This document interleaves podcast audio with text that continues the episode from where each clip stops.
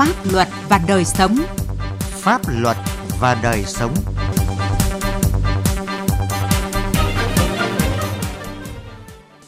Các biên tập viên Lê Thuyết và Đình Hiếu rất vui được đồng hành cùng quý vị và các bạn trong chương trình Pháp luật và đời sống đầu tiên của năm mới Nhâm Dần 2022. Chúc quý vị và các bạn một năm mới bình an và hạnh phúc. Trong chương trình đầu tiên của năm mới Nhâm Dần hôm nay, chúng tôi xin chuyển đến quý vị và các bạn những nội dung sau. Đồn biên phòng Bắc Sơn nâng cao nhận thức pháp luật cho người dân biên giới. Đắk Lắk chuyển biến trong công tác phổ biến giáo dục pháp luật vùng đồng bào dân tộc thiểu số và miền núi. Tháo gỡ vướng mắc về mặt pháp lý cho doanh nghiệp trong bối cảnh dịch COVID-19. Pháp luật đồng hành.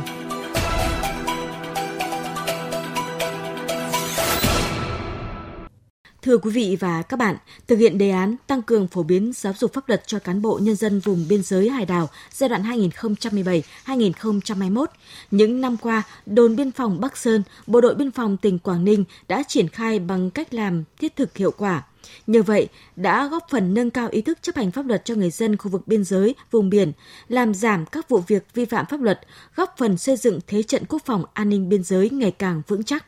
Bài viết Đồn Biên phòng Bắc Sơn nâng cao nhận thức pháp luật cho người dân biên giới của phóng viên Quang Chính. Đồn Biên phòng Bắc Sơn có nhiệm vụ quản lý bảo vệ hơn 20 km đường biên giới trên bộ và hơn 50 km đường biển. Địa bàn gồm 3 xã phường biên giới và 4 xã ven biển của thành phố Móng Cái, tỉnh Quảng Ninh. Trong đó có xã vùng cao Bắc Sơn với gần 90% dân số là đồng bào dân tộc thiểu số sinh sống. Đây là địa bàn được xác định luôn tiềm ẩn nguy cơ diễn biến phức tạp về an ninh trật tự. Để thực hiện hiệu quả công tác phổ biến giáo dục pháp luật cho cán bộ nhân dân khu vực biên giới vùng biển, Đảng ủy, Ban chỉ huy đơn vị đã phối hợp với cấp ủy chính quyền các xã phường phụ trách tổ chức tập huấn cho đội ngũ cán bộ các xã phường, thôn bản, những người có uy tín tại địa phương, già làng, trưởng bản. Từ đội ngũ này, pháp luật tiếp tục được lan tỏa đến với mọi người dân trên địa bàn. Bên cạnh đó, đơn vị cũng triển khai tuyên truyền pháp luật bằng nhiều hình thức như tổ chức hội nghị tuyên truyền thông qua hội nghị lồng ghép với các cuộc họp của các cơ quan đoàn thể thôn bản. Thông qua việc ký cam kết chấp hành pháp luật, tuyên truyền lưu động, cổ động. Để người dân tin và làm theo lời tuyên truyền thì phải cho dân thấy hiệu quả việc mình làm. Theo Trung tá Mai Văn Thể, chính trị viên Đồn Biên phòng Bắc Sơn, những người lính biên phòng Bắc Sơn đã phối hợp với các đơn vị trên địa bàn kết hợp giữa việc tuyên truyền, phổ biến giáo dục pháp luật với những công việc cụ thể như phối hợp, kết hợp với các tổ chức đoàn thể, nhân dân tuần tra bảo vệ biên giới, giúp người dân làm đường, khơi thông kênh mương nội đồng, sửa chữa, dọn vệ sinh nhà văn hóa các thôn bản và các trường học, xây dựng nhà tình nghĩa và các mô hình bò giống giúp người nghèo nơi biên giới, mái ấm biên cương, chương trình nâng bước em tới trường, giúp các cháu nhỏ có hoàn cảnh khó khăn. Kết quả từ cái hoạt động tuyên truyền đó đến nay, bà con nhân dân khu biên giới cũng đã hiểu về đường biên cột mốc, hiểu về những cái nội dung pháp luật quan trọng có liên quan mình ở khu biên giới, đặc biệt là ý thức tự giác chấp hành pháp luật của nhân dân được nâng lên. Thế qua đó nó cũng có phần rất là quan trọng cùng với bộ đội biên phòng tham gia bảo vệ vững chắc chủ quyền an ninh biên giới, đặc biệt trong giai đoạn hiện nay là thực hiện nhiệm vụ kép quản lý bảo vệ biên giới và phòng chống dịch bệnh COVID-19. Ông Mã Ngọc Thanh, dân tộc Dao ở thôn Pẹc Nà, xã Bắc Sơn cho biết, cán bộ chiến sĩ Đồn Biên phòng Bắc Sơn đã tuyên truyền phổ biến giáo dục pháp luật cho người dân sinh sống ở khu vực biên giới bằng nhiều hình thức. Từ đó, nhận thức, ý thức chấp hành pháp luật của người dân trên địa bàn ngày càng được nâng lên, nhất là trong công tác phòng chống dịch COVID-19 thời gian qua. Bộ đội biên phòng và xã thì cũng thường xuyên đưa xuống tuyên truyền pháp luật cho bà con nhân dân, nhất là về tuyên truyền những cái pháp luật về quy chế khu vực biên giới đất liền, không xuất nhập cảnh trái phép và không tham gia đếp tay buôn lậu, không vi phạm pháp luật. Còn được tuyên truyền về pháp luật thì bà con cũng nâng cao được ý thức. Ví dụ mà khi mà phát hiện có dấu hiệu có những cái hành vi vi phạm về pháp luật đấy thì người dân cũng chủ động báo cho địa phương và báo cho bộ đội biên phòng để ngăn chặn.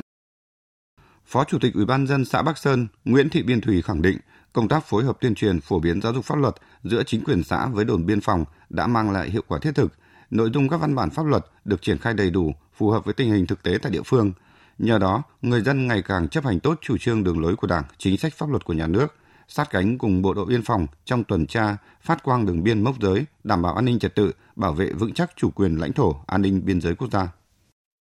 xã Bắc Sơn phối hợp cùng với lại đồn biên phòng Bắc Sơn thường xuyên là tuyên truyền, phổ biến giáo dục pháp luật cho bà con. Cụ thể là mở các cái lớp tuyên truyền tại các thôn bản, đi tận đến các hộ gia đình để phát cái tờ rơi tuyên truyền để bà con nhận thức rõ hơn. Đồn biên phòng cùng với xã luôn làm tốt cái công tác tuyên truyền giáo dục pháp luật. Trong những năm qua thì tình hình tệ nạn xã hội và các cái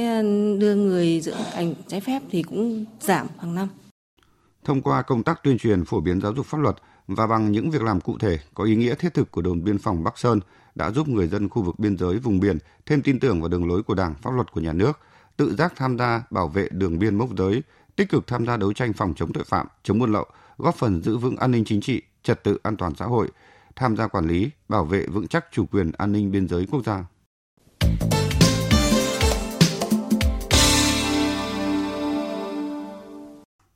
Thưa quý vị và các bạn, sau 5 năm thực hiện quyết định số 1163 ngày 8 tháng 8 năm 2017 của Thủ tướng Chính phủ về đề án đẩy mạnh công tác phổ biến giáo dục pháp luật và tuyên truyền vận động đồng bào vùng dân tộc thiểu số và miền núi giai đoạn 2017-2021, nhiều mô hình hay, cách làm hiệu quả đã được triển khai tại tỉnh Đắk Lắk. Nhờ vậy, tình hình an ninh, chính trị, trật tự an toàn xã hội ở vùng dân tộc thiểu số và miền núi được đảm bảo, hiểu biết, ý thức chấp hành pháp luật của bà con được nâng cao. Về nội dung này, phóng viên Đài Tiếng Nói Việt Nam phỏng vấn ông Hà Huy Quang, Phó trưởng Ban Dân tộc tỉnh Đắk Lắk. Mời quý vị và các bạn cùng nghe. Thưa ông, đề án đẩy mạnh công tác phổ biến giáo dục pháp luật và tuyên truyền vận động đồng bào vùng dân tộc thiểu số và miền núi giai đoạn 2017-2021 theo quyết định số 1163 của Thủ tướng Chính phủ được triển khai thực hiện như thế nào ở Đắk Lắk trong những năm qua? Đắk Lắk là tỉnh nằm ở trung tâm vùng Tây Nguyên với 49 dân tộc anh em cùng sinh sống, trong đó đồng bào dân tộc thiểu số chiếm 35,7% dân số. Việc Thủ tướng Chính phủ ban hành quyết định 1163 về phê duyệt đề án đẩy mạnh công tác tuyên truyền phổ biến giáo dục pháp luật và tuyên truyền vận động đồng bào vùng dân tộc thiểu số và miền núi giai đoạn 2017-2021 là rất thiết thực, quan trọng và kịp thời. Ngay khi quyết định được ban hành, Ban Dân tộc tỉnh đã tham mưu Ủy ban Nhân tỉnh ban hành kế hoạch để triển khai thực hiện. Tỉnh đã chủ động bố trí nguồn kinh phí hàng năm cho Ban Dân tộc tỉnh, phòng dân tộc của các huyện, Ủy ban Nhân dân huyện để triển khai tổ chức thực hiện quyết định này. Qua 5 năm triển khai thực hiện quyết định số 1163 của Thủ tướng Chính phủ tại Đắk Lắk thì đã xuất hiện những cái mô hình hay, cách làm hiệu quả nào trong việc đưa pháp luật đến với vùng đồng bào dân tộc thiểu số để phù hợp với khả năng tiếp cận cũng như phong tục tập quán của đồng bào, thưa ông ạ? Ban dân tộc đã chủ động phối hợp với các sở, ban, ngành, bộ chỉ huy, bộ đội biên phòng tỉnh, ủy ban nhân dân các huyện, xã triển khai nhiều hình thức với nhiều nội dung, cách làm khác nhau cho phù hợp với từng nội dung cần truyền tải cũng như từng cái đối tượng vùng đồng bào dân tộc thiểu số. Chúng tôi đã phối hợp với VOV khu vực Tây Nguyên, với Đài Phát thanh Truyền hình tỉnh, báo Dân tộc Phát triển, với báo Đắk Lắk xây dựng chuyên trang, chuyên mục để như vậy là tuyên truyền phổ biến pháp luật tại các cái địa bàn. Năm 2021 do cái tình hình dịch bệnh Covid-19 là không thể tổ chức được các hội nghị tập trung, Ban Dân tộc đã phối hợp với báo Đắk Lắk, báo Dân tộc Phát triển, Đài Truyền hình tỉnh và Đài Truyền hình của 15 đài huyện và 62 đài xã vùng đồng bào dân tộc thiểu số vừa đẩy mạnh công tác tuyên truyền phổ biến pháp luật gắn với tuyên truyền phòng chống dịch bệnh Covid trong vùng đồng bào dân tộc thiểu số, và nổi bật nhất là cái việc mà phối hợp với các cái địa phương để tổ chức hội nghị phổ biến tuyên truyền tại cái địa bàn. Năm 2019 thì chúng tôi đã phối hợp với Sở Văn hóa Thể thao và Du lịch để tuyên truyền giữ gìn bảo vệ bản sắc văn hóa dân tộc. Rồi năm 2020 thì phối hợp với bộ đội biên phòng tỉnh tổ chức tại cái xã biên giới để tuyên truyền bà con trong vùng đồng bào dân tộc thiểu số về an ninh chính trị biên giới và giữ gìn trật tự an toàn vùng biên. Theo ông thì nhờ đẩy mạnh công tác phổ biến giáo dục pháp luật và tuyên truyền vận động đồng bào vùng dân tộc thiểu số và miền núi đã có tác động ra sao đến ý thức chấp hành pháp luật của bà con ạ? Thông qua các hình thức tuyên truyền phổ biến giáo dục pháp luật đã giúp cho nhân dân vùng đồng bào dân tộc thiểu số hiểu rõ hơn về chủ trương, đường lối, chính sách của Đảng, nhà nước đối với vùng đồng bào dân tộc thiểu số, đặc biệt là việc tuyên truyền các bộ luật như luật hôn nhân gia đình, luật đất đai, luật hòa giải cơ sở, luật bảo vệ rừng đã giúp cho người dân vùng đồng bào dân tộc thiểu số được nâng lên ý thức chấp hành pháp luật, về nhận thức pháp luật của người dân ngày càng được tốt hơn, việc vi phạm pháp luật trong vùng đồng bào dân tộc thiểu số ngày càng giảm, an ninh chính trị và trật tự an toàn xã hội trong vùng đồng bào dân tộc thiểu số được đảm bảo, bà con tập trung chăm lo sản xuất, phát triển kinh tế, xây dựng buôn làng ngày càng phát triển. Vâng, xin cảm ơn ông ạ.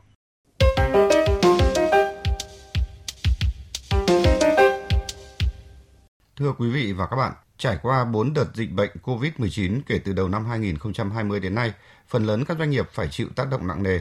Trong công tác phòng chống dịch, một số quy định của pháp luật hiện hành đã bộc lộ những hạn chế nhất định. Từ đó, đặt ra yêu cầu phải nhận diện những khó khăn vướng mắc về mặt pháp lý ảnh hưởng đến hoạt động của doanh nghiệp nhằm kịp thời có phương án tháo gỡ. Thực tiễn, công tác phòng chống dịch COVID-19 đã phát sinh một số khó khăn vướng mắc pháp lý khi thực hiện các quy định về dược. Cụ thể, trong quy định về hồ sơ đăng ký thuốc nước ngoài chưa có quy định dữ liệu cho phòng chống dịch bệnh. Điểm A khoảng 2, điều 56 luật dược quy định hồ sơ hành chính để cấp giấy đăng ký lưu hành thuốc phải có giấy chứng nhận sản phẩm dược phẩm khi cấp giấy đăng ký lưu hành. Tuy nhiên, trong bối cảnh dịch COVID-19, hầu hết các cơ quan quản lý dược các nước không cấp giấy chứng nhận sản phẩm dược mà chỉ cấp giấy phép, giấy xác nhận việc cấp phép lưu hành. Tiếp đến là quy định về thử thuốc trên lâm sàng để đăng ký thuốc chưa bảo đảm phù hợp với sản xuất thuốc trong nước trong điều kiện dịch bệnh. Khoản 1, điều 87 luật dược quy định thuốc phải thử lâm sàng giai đoạn 1-2-3 trước khi đăng ký lưu hành thuốc. Theo khoản 3, điều 86 luật dược, giai đoạn 3 là giai đoạn thử nghiệm được nghiên cứu trên quy mô lớn để đánh giá hiệu quả bảo vệ và tính an toàn của vaccine.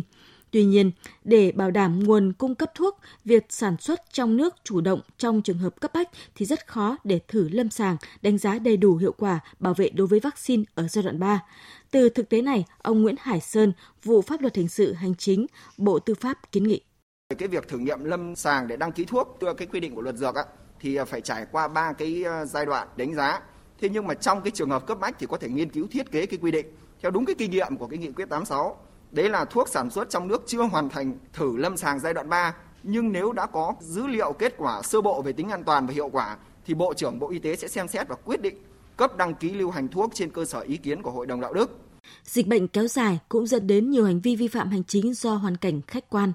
Ví dụ như do tình hình dịch bệnh, cách ly y tế, phong tỏa mà doanh nghiệp chậm nộp thuế dẫn đến bị xử phạt. Trong lĩnh vực hải quan, hàng hóa thuộc danh mục phải kiểm tra về chất lượng nhưng chuyên gia nước ngoài chưa thể sang Việt Nam để lắp ráp phụ kiện phục vụ cho việc kiểm tra dẫn đến vi phạm.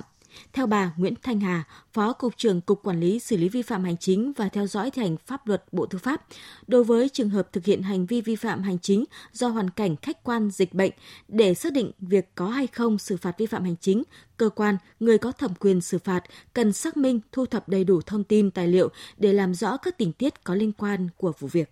Đối với cái trường hợp hành vi vi phạm thực hiện trong sự kiện bất khả kháng thì cần phải được quy định cụ thể trong các cái nghị định xử phạt. Về các nội dung yêu cầu đối với cái trường hợp bất khả kháng gắn với hành vi vi phạm hành chính hay những nội dung liên quan đến cái hồ sơ vụ việc vi phạm hành chính là gì trong các nghị định xử phạt thì người có thẩm quyền mới có căn cứ để áp dụng miễn việc xử phạt vi phạm hành chính đối với các doanh nghiệp vi phạm. Trước tác động của đại dịch COVID-19, các doanh nghiệp mong muốn các bộ ngành chức năng tăng cường rà soát, tháo gỡ những khó khăn vướng mắc để xử lý các vấn đề tồn đọng, điểm nghẽn, giảm thiểu thủ tục và chi phí sản xuất kinh doanh. Ông Bạch Thăng Long, Phó Tổng Giám đốc Tổng công ty May Mười kiến nghị. Chúng tôi cũng đề nghị sửa đổi cái quy định để cho phép miễn thuế nhập khẩu hàng hóa nhập tại các đơn vị sản xuất trong nước dùng để làm hàng xuất khẩu. Giảm 3% thuế giá trị gia tăng cũng được áp dụng cho sản phẩm ngành may mặc để hỗ trợ cho người sử dụng, để cũng hỗ trợ cho doanh nghiệp. Chúng tôi cũng đề nghị Chính phủ giảm 30% thuế thu nhập doanh nghiệp đối với các đơn vị sản xuất hàng may mặc và tiếp tục gia hạn nộp thuế thu nhập doanh nghiệp quý 3 và quý 4 năm 2021. Trong bối cảnh dịch bệnh COVID-19, Chính phủ đã giao Bộ Tư pháp chủ trì phối hợp các cơ quan liên quan tăng cường triển khai hỗ trợ pháp lý cho doanh nghiệp, tháo gỡ điểm nghẽn về thể chế liên quan đến dịch bệnh.